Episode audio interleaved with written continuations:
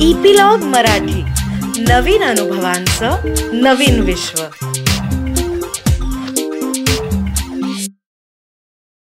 नमस्कार मंडळी. सर्व श्रोत्यांना आषाढी एकादशीच्या मनापासून शुभेच्छा. शेकडो वर्षांची आपली महाराष्ट्रातली वारीची परंपरा.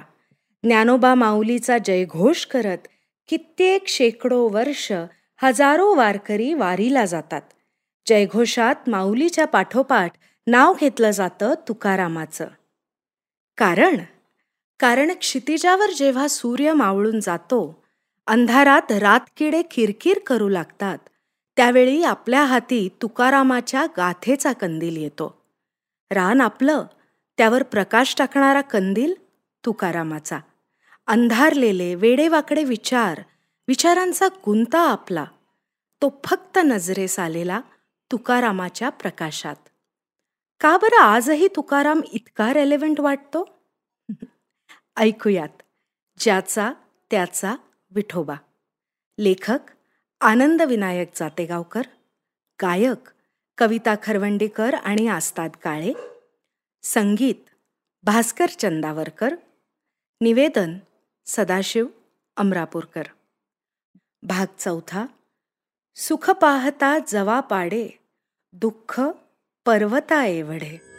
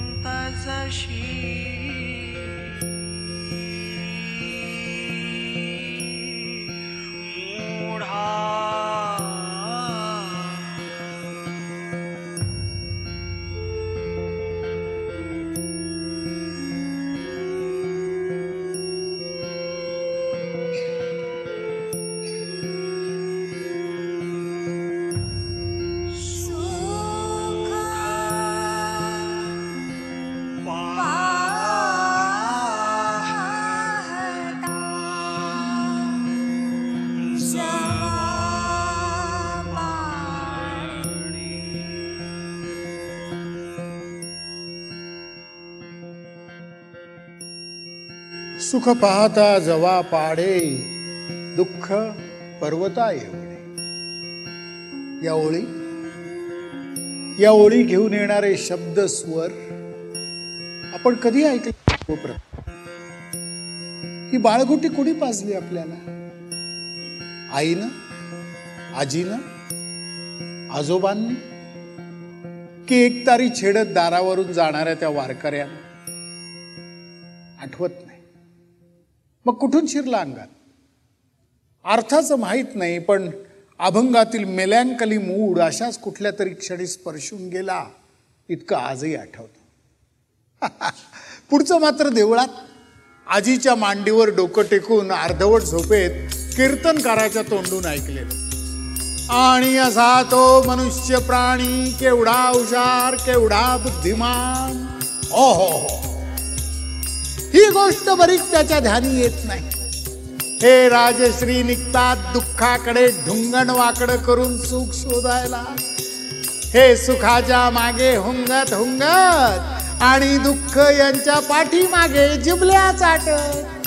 अशी वरात्मक फिरत राहते जन्मभर. आणि जन्म तरी कसला यांचा? आधी बाळपण त्यानंतर अर्धा जातो झोपेत. आणि जरा व्याधी तर पाचवीला पुजलेल्या यांच्या. तरी बर संत कानी कपाळी कोकलतायत की जन हो हे सुख दुःखाच लचांड सोडा आणि निवृत्ती मार्गानुसरा. पण ऐकायला सवड पाहिजे ना आम्हाला राव. सवड केव्हा होते? सवड होते ना शेवटी राम म्हटल्यावर. मग रामही म्हणतो. त्याला जन्मात सवड नाही भेटली माझं नाव घेण्यासाठी. आणखीन एक जन्म देऊन पाहू याला. मग काय तोच घाडा? तोच चौऱ्याऐंशी लक्ष योनींचा फेरा. विठ्ठल विठ्ठल विठ्ठल विठ्ठल विठ्ठल. आजीच्या मांडीवर डोकं टेकून पडल्या पडल्या ऐकलेल्या या रसाळ गोष्टी पुढं कधी बदलल्या?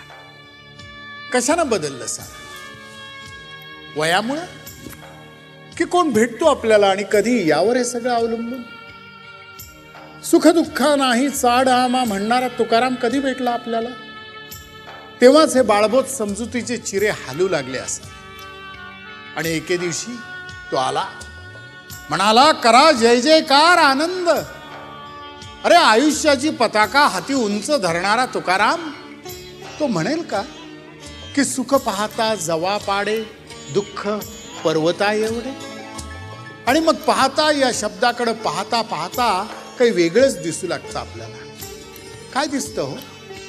दिसतं की आपण हे आयुष्याकडे समत्वानं पाहत नाही ममत्वाने पाहतो आणि आपलं सुख आक्रसू लागतं जवापेक्षाही लहान बनतं. आणि दुःख? दुःखाचा निचरा होत नाही ते साठू लागतं. दुःखाचा पहाड बनतो त्याखाली आम्ही दबू लागतो. संत अशा वेळी कळवळ्यानं पुढे येतात आणि सांगतात अरे बाबा सारा दृष्टीभ्रम आहे रे तुझा. सारा दृष्टिकोनांचा खेळ आहे. ही गोष्ट जर तू उमगली ना तर तुला कधीच वाटणार नाही की या जगात सुख जवा पाडे आणि दुःख पर्वता एवढे. तरी या अभंगाचा आतला आवाज असा उदास खिन्न कसा? रात्रीनं अर्ध नेलं बाळपणी अजाणता धुळीत सांडलं व्याधी म्हातारपण यांनी लचके तोडले. मानवी जिण्याच्या वेस्टेज बाबतची निरीक्षण. तुकारामाला कशाचा शोक वाटतोय? त्याच्या मनाचा पारवा का घुमतोय ओसाडी तसा? तुकारामाला कधी कळलं की संत वचन सांगून काही उपयोग नाही इथं? अहो एखाद्या माणसाचा डाऊनफॉल सुरू होतो. एखादा हितचिंतक कटुसत्य सांगून त्याला सावध करतो आणि तो डाऊनफॉल रोखला जातो. पण कधी कधी असंही दिसून येतं की तो डाऊनफॉल जणू डेस्टाईंड आहे. अशा वेळेस कुणी सांगायला गेलं तर सांगणाऱ्याच्या हेतूबद्दलच संशय घेतला जातो. आडवायला मध्ये घातलेले हातच जखमी होतात आणि डाऊनफॉलला वेग येतो अजून अजून अजून अजून. रात्रीच्या वाढत्या अंधारात अश्वत्थाम्याला वडाच्या ढोलीत झोपलेल्या कावळ्यांवर तुटून पडणारं ते घुबड दिसतं. हे हे घुबड मला काहीतरी शिकवत आहे त्याचे साथीदार कृपाचार्य कृतवर्मा थकून झोपलेले. अश्वत्थाम्यानं त्यांना जागं केलं. त्याचा बेत ऐकून दोघंही काही बोलत नाहीत अश्वत्थाम्याचा धीर सुटू लागतो. आणखीन काय करता येण्याचं काय दुसरं? काय करावं खरंच कळत नाही. पण एक कळतं बघ अश्वत्थामा मला. जेव्हा आपल्याला कळेन असं होतं ना तेव्हा ज्येष्ठांचा हितचिंतकांचा सल्ला घ्यावा. कृपाचार्याच्या एकेका बोलानं वेदना होत असलेल्या अश्वत्थाम्याला तुम्ही काय वाटेल ते समजा पण मी माझं कर्तव्य करणार आहे आज रात्री. ठीक आहे तू म्हणतोस तसं तर तसं. पण तुला तहान लागली आहे झोपेनं डोळे तारवटले आहेत तुझे. आधी पाणी पी झोप घे रात्रभर. सकाळी उठल्यावर तू म्हणशील तसं करू आपण. मी जरूर गाढ झोपणार आहे पण विजयाच्या धुंदीत झोपलेले शत्रू त्यांचा निपात करणार आहे मी आधी. अग्नीच्या गोळ्याप्रमाणे अश्वत्थामा गेला अंधाराला चिरीत. पांडवांच्या शिबिराकडं आणि विस्त्या ठिणग्यांसारखे त्याच्या पाठोपाठ गेले कृपाचार्य कृतवर्मा. तिथं जाऊन अश्वत्थाम्यानं काय केलं?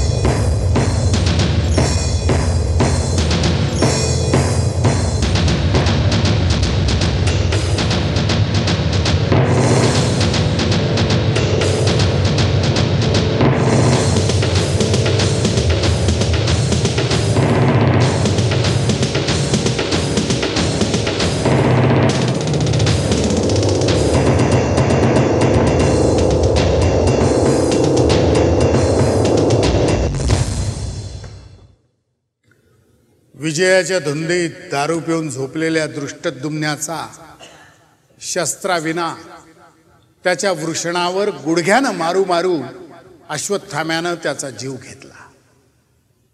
शस्त्राविना का? तर त्याला परलोक मिळू नये म्हणून. काय? हा असा सूड कर्तव्य वाटू शकतं माणसाला? पुत्र कर्तव्य.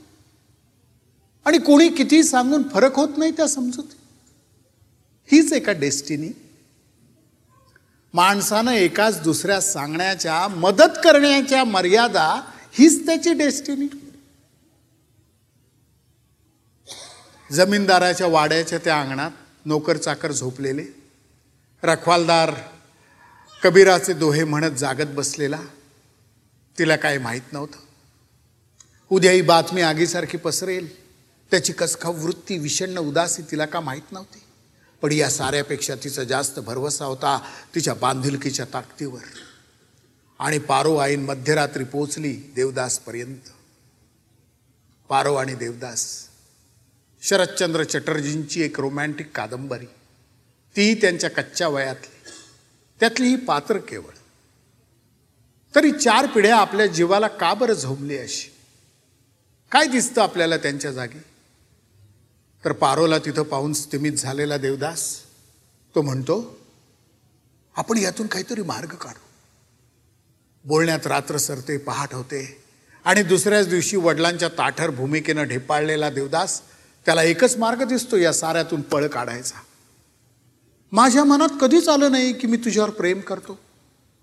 पण हाही निर्णय निभावायची ताकद त्याच्यात कुठं? दुसऱ्या दिवशी तो चढफडत नदीकाठी पारोला गाठतो पण तोवर त्याचं पत्र चोळा मळा काढून तिनं कचऱ्यात टाकलेलं पारोचं देवदास मुखर्जीपेक्षाही मोठ्या जमीनदाराशी लग्न होतं. आणि केव्हा तरी सरत्या सांजवेळी ती माहेरी येते. त्याच्या खोलीत जाते एकटी. आयुष्याप्रती असलेली तिची बांधिलकी पाहून त्याला प्रचंड हेवा आणि कुतूहलही तितकंच. माझ्यासाठी मुलगी शोध. मी म्हणतोय लग्न करावं मार्गाला लागावं. मुलगी कशी पाहिजे तुला? सुस्वभाव? नाही नाही सुस्वभावी नको. उलट थोडी दुष्ट तुझ्यासारखी. म्हणजे भांडू शकेल ना माझ्याशी? जीवाचे गगनांगण चांदण्यात नितळ निळे. जीवाचे गगनांगण चांदण्यात नितळ निळे.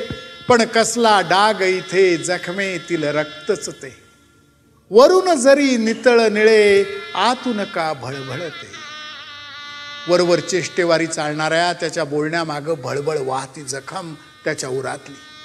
त्याचं उर म्हणत राहतं पारो मी हा असा उतावळा अविचारी तुला तर हे माहिती होतं आणि तरी तरी तू जशाच तसं केलं नसतंस तर ही ती वेळ नाही हे तू ओळखला असतंस तर. तर आपल्यावर ही वेळ आली नसती. पारोला दुष्ट म्हणताना देवदासाच्या मनाची ही बुडत्याची हाक आहे विवेकाच्या काडीसाठी. पारोनं विवेकाची हाक ऐकली नाही तेव्हा जे व्हायचं ते होऊन गेलं. पण त्यानंतर सावरलेली पारो आहे त्या परिस्थितीत त्याला विवेकाची हाक देते. त्या चिवट झुंजीत इंचा इंचानं मागं हटावं लागतं तिला. कशाचाच उपयोग होत नाही. विवेकाची वचनं वाया जातात आणि केवळ मरायला तो तिच्या दारी जाऊन पोहोचतो. मरताना भोवती एकही चेहरा ओळखीचा नाही. सुख तिळभरही नाही. दुःख मात्र पर्वता एवढं उभं ठाकलेलं. आणि शेक्सपियरच्या किंगलियर या नाटकात. कॉर्डिलियनं जर विवेकाची हाक ऐकली असती तर? तिला कळलं असतं जन्मभर अहमन्य मस्तीत जगलेला तिचा बाप लियर आता म्हातारा झालाय. त्यानं लहान मुलासारखा धरलेला हट्ट त्या मागची त्याच्या मनाची मागणी तिने ओळखली असती तर? तिनंच म्हटलं असतं तुम्हीच मला सर्वात जास्त प्रिय. आणि साऱ्याच घटनांना वेगळंच मिळालं असतं वळण. पण तसं व्हायचं नव्हतं. विवेकापेक्षा सत्यवचन अपराईटनेस महत्त्वाचा ठरायचा होता. कॉर्डिलियेला मरण आणि लिअरला सुख पाहता जवा पाडे दुःख पर्वता एवढे हा घोट गिळायचा होता. विवेकाची ठरेल खूण ऐसे बोलावे बोल असे बोल बोलूनही ते जिथं जिथं ऐकले गेले नाहीत त्या ठिकाणी तुकारामाचा आवाज खिन्न का होत गेला हे आता थोडं थोडं कळू लागतं. अश्वत्थाम्याकडे पाहताना देवदास पारूकडे पाहताना लिअरकडे पाहताना. पण एवढ्यानं आपलं समाधान होत नाही. आणि मग आपल्या डोळ्यासमोर येतात समाजाविषयी कळकळ असणारी असंख्य माणसं. ही माणसं या समाजात जन्म घेतात आपलं सारं आयुष्य या समाजासाठी खर्ची घालतात आपल्या वैयक्तिक आयुष्याकडे ते दुर्लक्ष करतात त्याची हेळसाण करतात आणि एवढं करून काय होतं? त्यांच्या सांगण्याकडे कोणी ढुंकूनही पाहत बुद्धानं मूर्तीपूजा नाकारली आणि जगात सर्वात जास्त पुतळे कोणाचे केले गेले? बुद्धाचेच. ज्ञानेश्वरांनी खांबाला टेकून ज्ञानेश्वरी सांगितली. तो खांब जीर्ण होऊन तुटला. त्या अर्ध्या तुटक्या खांबाचंच मग आम्ही देऊळ बनवलं. गाभाऱ्यात तो खांब त्याला फुलं व्हायला ही गर्दी. ज्ञानेश्वरी बासनात गुंडाळलेली कामगारांच्या निर्मितीक्षम हातात सत्ता देण्याची भव्य स्वप्न पाहिली मार्क्सनी. पुढं? मार्क्सची वचनं मानणारी माणसं गॉर्कीच्या मदर कादंबरीतच उरली फक्त. सारे क्रांतिकारक उच्चवर्णीय कारण हातातून सत्ता गेल्यानं हे उच्चवर्णीय अस्वस्थ. फुल्यांची वचन मीमांसा आम्ही मानली नाही. त्यांना ब्रिटिश धार्जिणे ठरवून मोकळे झाले. पुढे तर एखाद्याच्या घरात ज्योतिबाचा फोटो पाहून भलताच अर्थ काढायला लागला. भगतसिंगाच्या बलिदानानं सारा देश भारलेला असताना गांधींनी म्हणायचं धाडस केलं. की क्रांतिकारकाचा हिंसेनं लिप्त मार्ग अंतिमता घातकच. गांधी वचन तर आम्ही ऐकलं नाहीच. उलट आम्ही त्यांचीच हत्या केली. आम्ही शिखांचं शिरकाण केलं. गोधरा कांडाचा सूड घेण्यात धन्यता मानली साऱ्यांची खुमखुमी जिरवून टाकली. आणि आज आमचा रक्तरंजित स्वातंत्र्य लढाच म्हणणाऱ्या अतिरेक्यांना सांगण्यासाठी विवेकाच्या सबुरीच्या गोष्टी आपल्याकडे उरल्या नाही चला आमचं असं कसं होतं? आमच्या सामान्यांच्या वाट्याला हा काय लॉट येतो? अनेक संत महंत तत्वज्ञ शास्त्रज्ञ कलावंत समाजसुधारक येतात. आपली वचनं तत्व दृष्टिकोन आपलं कार्य मागं ठेवून जातात. आणि तुम्ही आम्ही तेच ते छापाचं बोलत राहतो. आपले पूर्वग्रह ज्यांना आम्ही संस्कार म्हणतो आम्हाला दुसऱ्या प्रकारे विचार करू देत नाहीत. काही माणसं आपल्याला आपली वाटतात ती जवापाडे दिसतात. उरलेली परकी वाटतात. संख्येनं पर्वता एवढी असतात आमच्यासाठी. ते पाहून तुकारामाच्या पोटात तुटल्यासारखं होतं. त्या उद्विग्न तुकारामाला दिसू लागतं की जे व्यक्ती जीवनाला लागू ते समाज जीवनालाही तंतोतंत लागू. या समाजाची बाल्यावस्थेत हजारो वर्षे जातात. सत्वाची जाणीव नसलेल्या रात्रीत निम्मा काळ जातो. शिवाय अगणित दुखणी जडलेली या समाजाला पण या सर्वांवर मात करून कधीतरी हा समाज तरुण होतो प्रौढ होतो आणि मग अनेक कर्तृत्व गाजवतो. हा समाज महाभारताची निर्मिती करतो शांकर भाष्य निर्माण करतो साऱ्या जगाला बुद्धाची देणगी देतो कोणार खजुरावच्या शिल्पातून वासनेचा जय जयकार करतो. हमारा यार है हम्मे हमन को इंतजारी क्या? असं म्हणणारा कबीर याच समाजात तयार होतो. कुतुब मिनार समोरील न गजणाऱ्या लोहस्तंभातून मेटलर्जी मधील प्रगतीचा अद्भुत पल्ला गाठतो हा समाज. हा साऱ्या जगाचा ओघ अमेरिकेकडे आहे. पण एकेकाळी या देशातही मानव समूहाचा ओघ वळला होता. त्यावेळी इथल्या जीवनरीतीच्या नसा लवचिक असाव्या म्हणून या साऱ्यांना समावून आपली ताकद वाढवली असावी इथल्या मातीने. इराण अफगाणिस्तानातून आलेले मोगल त्यांचं संगीत आपण सामावून घेतलं आणि आपलं संगीत समृद्ध होत गेलं. स्वीकारायची लवचिक भूमिका इथल्या सामान्यांच्या हाडीमासी खेळलेली. उगाच नाही अठरा पगड जाती धर्माची माणसं शेजारी शेजारी नांदत आली इथल्या खेड्यापाड्यातून. पण मग कुठेतरी काहीतरी बिघडत गेलं. या इथं व्याधी तर होत्याच आधी. आता उदाहरणार्थ हिंदू वेश्या समोरचं गिराईक मुसलमान. म्हणून हिंदुत्वाचा अजेंडा पुढं करून नाकारू शकते का त्याला? आणि तिच्या पोटी जन्माला येणारं मूल ते कुठल्या धर्माचं? आणि अशा मुलांसाठी केलेलं कार्य काम हा हिंदुत्वाचा प्रचार का मुसलमानांचं लांगुल चालन? खरंच. आपल्या नजर राट कशानं झाल्या? इस देश में रहना होगा तो फलाना फलाना करना होगा. हे कसं काय म्हणायला लागलो आपण? जणू काही हा देश आम्ही खरेदी केलेला.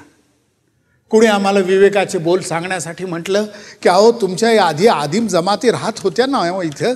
तर त्यांच्यावर आम्ही खवळून धावून गेलो. तोंडसूप घेतलं वर ठणकावून सांगितलं आम्हीच इथले मूळ रहिवास. त्यावर कोणी संत वचन सांगायचा प्रयत्न केला? असेल हा असेल असेल. अगदी माणूस ही स्पेशी जन्माला आल्यापासून तुम्ही असाल इथे.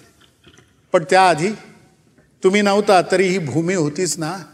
तेव्हा तेव्हा ती कोणाची होती? आपण प्लॉट विकत घेतो. रजिस्टरच्या कचेरीत जाऊन आपला मालकी हक्क नोंदवतो. आणि हे खरेदी खत वारसांना लागू असं लिहून लफेदार सही करतो. ती जमीन हसते आपल्याला. आपल्या शंभर पिढ्या आधी कोणाची होती जमीन? शंभर पिढ्यानंतर कोणाची राहणार आहे जमीन? कॉलेजमधली नुकती मुस्तिरूड फिटलेली तरुण पोरं पोरींच्या घोळक्याकडं आषाढभूत पाहतात. आणि मग सांगतात एकमेकांना ती हिरव्या ड्रेसमधली माझी पिवळी तुझी हा?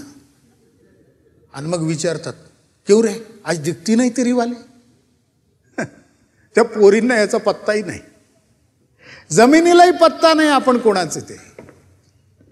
संस्कृतीला तरी कुठे पत्ता आपण कोणाचे ते. थकली भागली संस्कृती अंथरुणाला खेळलेली जगाच्या व्यवहाराशी देणं घेणं न उरलेली. आपल्याला खरंच वाटतंय का? की या समाजाची स्थिती आता अगदी बियॉन्ड रिपेअर आहे. कोणी येऊ किती मोठा महात्मा येऊ काही उपयोग नाही. ही समष्टी आपली हा समाज ही संस्कृती लयाला जाणार? हा आहे युगाचा अंत. हा आहे युगाचा अंत. शेवटचे श्वास उरले मोजके ऐक तू आर्त.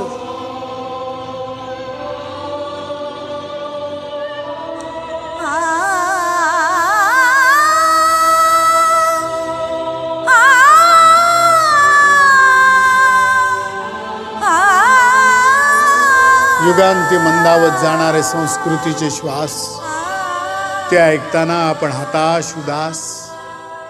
या घेरून येणाऱ्या अंधारात कोणाच्या मांडीवर डोकं ठेवावं कळत नाही. आजी तर केव्हाच निघून गेलेली त्या काळोखात.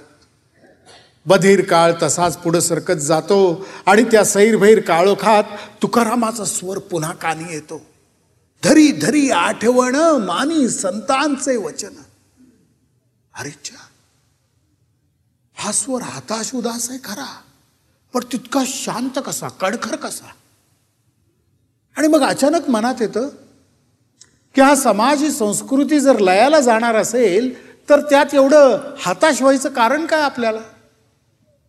समजा हिंदू या नावाचं काही शिल्लक नाही राहिलं इथं. काय बिघडलं?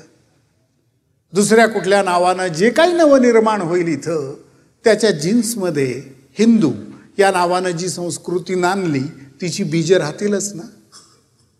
आपण गर्वानं म्हणतो ना ग्रीकांची रोमनांची संस्कृती नष्ट झाली आपली झाली नाही. पण ताज्या दमाच्या पाश्चात्य संस्कृतीनं ग्रीकांची ताकद पचवली. युक्लिडियन जॉमेट्री सोफोक्लिसच्या ट्रॅजेडी सॉक्रेटिसचे तत्वज्ञान लोकशाहीची संकल्पना याला का संस्कृती नष्ट झाली म्हणायची? आणि मग एक नवीनच गोष्ट आपल्या लक्षात येते. की विवेक वचनांचा उपयोग नाही हे कळूनही मानी संतांचे वचन असं सांगायचं तुकारामानं थांबवलेलं नाही अजूनही. धरी आठवण असं न म्हणता धरी धरी आठवण तो म्हणतोय अजूनही. संत वचन एका संस्कृतीनं एका विचारधारेनं आत्मसात केली नाहीत तरी हताश होताना दिसत नाहीत ही संत मंडळी. ही गोष्ट आजवर कशी बरं नाही लक्षात आली आपल्या? विद्यमान संस्कृतीतील आजच्या पिढीलाच काय पुढच्या दहा पिढ्यांनाही या संत वचनांचा काहीच उपयोग होताना दिसणार नाही. प्रत्येक पिढी तशीच क्रूर झडप घालणारी राहील दंगलीत लहान मुलांचा बळी घेत राहील पण या धामधुमीतही संत वचनं ठिपकत राहतील. अशा एका संस्कृतीतील माणसांच्या पिढ्या मागून पिढ्या जातील एवढंच नव्हे तर अशा संस्कृतीच्याही पिढ्या मागून पिढ्या जातील. आणि थेंब थेंब पाण्यानं खडक फुटावा तशी संत वचनं आपल्या जीन्समध्ये झिरपतील रक्तातून वाहू लागतील आणि माणसाच्या या जातीला माणसाळावतील संध्याकाळी क्षितिजावर सायंतारा उगवतो. त्याची किरणं आपल्या डोळ्यात पडतात. रेटिनात शिरतात. तक्षणी त्याचा संदेश मेंदूला मिळतो आणि तो तारा आपल्याला दिसायला लागतो. आपल्या डोळ्यात शिरणारा तो किरण ताऱ्यांपासून निघालेला असंख्य प्रकाश वर्षापूर्वी त्या किरणांचा प्रवास तो घडताना मधल्या काळात मानवी पिढ्यांचा आणि संस्कृतीचाही कचरा झालेला. संतांपासून निघालेली किरणं अशीच केव्हा तरी आपल्यापर्यंत पोहोचतील डोळ्यात शिरतील रेटिनावर पडतील आणि मेंदूपर्यंत संदेश पोहोचेल त्यांचा. मधल्या काळात माणसांच्याही आणि संस्कृतीच्याही पिढ्यांचा झाला असेल कचरा. पण एक ना एक दिवस ही संत वचनं जरूर दिसतील आपल्याला. एवढं आश्वासन पुरेसे आज तुकारामाला. शांत पण कणखरपणे तुम्हाला आम्हाला सांगताना धरी धरी आठवण मानी संतांचे वचन. या अभंगाची आणि तुकारामाची ओळख काळाबरोबर बदलेल का? वाट पाहायला पाहिजे. तुकारामाची वाट पाहायची तयारी आहे आपली असली पाहिजे. तुकाराम आपल्यापर्यंत पोहोचेल कधी ना कधी. तोवर तर हे फक्त आळवणं आहे. सुख पाहता जवा पाडे दुःख पर्वताय.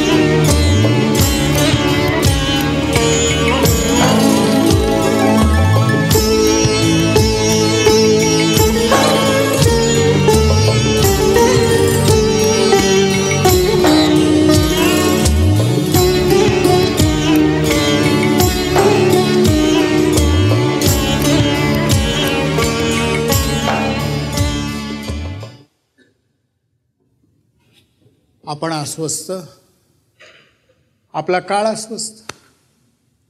त्यामुळं काय घ्यायचं काय सोडायचं कुठल्या वाटेनं जायचं कोण सांगणार आपल्याला? तुकाराम तर नाहीच नाही. रात्रंदिनं आम्हा युद्धाचा प्रसंग म्हणणाऱ्या तुकारामालाही हे निर्णय घेणं सोपं थोडंच गेलं असणार. मग आपली लढाई कोण लढणार आपण सोडून? आणि आपल्या आजच्या या लढाईत आपण कशासाठी ओढतो तुकारामाला? उद्या जर कोणी म्हटलं हा तर तद्दन आगाऊपणा झाला आहे तुकाराम ब्रँडला अजून इंडियन मार्केटमध्ये उचल आहे ना हे जाणून ॲडव्हर्टायझिंग टॅक्टिस वापरू लागला आहे हा. आणि वर म्हणायला मोकळा आपुलिया बळे नाही मी बोलत मज तुकाराम बोलवीत. अशा वेळी काय उत्तर देऊ शकतो आपण? एवढंच म्हणू शकू की आपल्याभोवती एक रान आहे निबीड आपल्यापुरतं रान आपलं अनवाणी पाही आपले. तुकारामाला त्याच्याशी काही देणं घेणं नाही. तो तर केव्हाच क्षितिजा पार निघून गेलेला. पण क्षितिजावर सूर्य मावळून जातो अंधारात रातकिडी किरकिर करू लागतात तेव्हा आपल्या हाती तुकारामाच्या गाथेचा कंदील येतो. त्या कंदिलाच्या प्रकाशात आपल्याला जाळीत लपलेले रत्नमण्यांसारखे चमकणारे श्वापदांचे डोळे दिसतात. कंदील तुकयाच्या अभंगाचा. श्वापदाचे डोळे मात्र आपल्याच रानातले. तो भास असला तरी तो भासही आपलाच. त्या प्रकाशात कधी वेली दिसतात कधी जाळी दिसतात कधी घनदाट अरण्य दिसतं कधी पाला पाचोळा दिसतो कधी सळसळत जाणारा काळा नाग दिसतो कधी झाडावरचा अनोळखी पक्षी दिसतो गर्द निळा. कधी पायवाटही दिसते कुठून तरी आलेली कुठंतरी गेलेली. रान आपलं. अंधारलेले वेडेवाकडे विचार विचारांचा गुंता आपल्या रानातला. तो फक्त उजळलेला. तुकारामाच्या कंदिलाच्या प्रकाशात. अजिंठ्याच्या गुहेतील बुद्धाची ती ध्यानस्थ मूर्ती. तिच्यावर जिकडून प्रकाश झोत पडेल तशी दिसू लागते ती. कधी हसरी कधी दुःखी तर थेट समोरून येणाऱ्या प्रकाश होता ध्यानस्थ अंतर्मुख. सोलीव सुखाला समष्टीच्या अंगणात उभं करून निर्मितीच्या गुहेत ध्यानस्थ बसलेला तुकाराम त्याच्यावर कधी इकडून कधी तिकडून प्रकाश झोत टाकून आपण त्याला हसवू शकतो रडवू शकतो नाही तर ध्यानही लावू शकतो त्याचं. तुकारामाला कोणी दैववादी कोणी भक्तिमार्गी कोणी टाळकुट्या कोणी अत्याधुनिक तर कोणी सार्वकालिक ठरवतातही फ्लडलाईटची दिशा बदलू बदलू. पण हे सारे फ्लड लाईट्स बंद करून निर्मितीच्या त्या अंधाऱ्या गुहेत शिरून बोटानं चाच पडून पाहायला लागू आपण जेव्हा त्या तुकारामाला तेव्हा कदाचित त्याच्या स्पर्शातून तुकारामाची ओळख पटेलही आपल्याला. तोवर फ्लडलाईटच्या प्रकाशातले तुकारामाचे घोटभर विभ्रम पुरेसे आहेत आपल्यासाठी.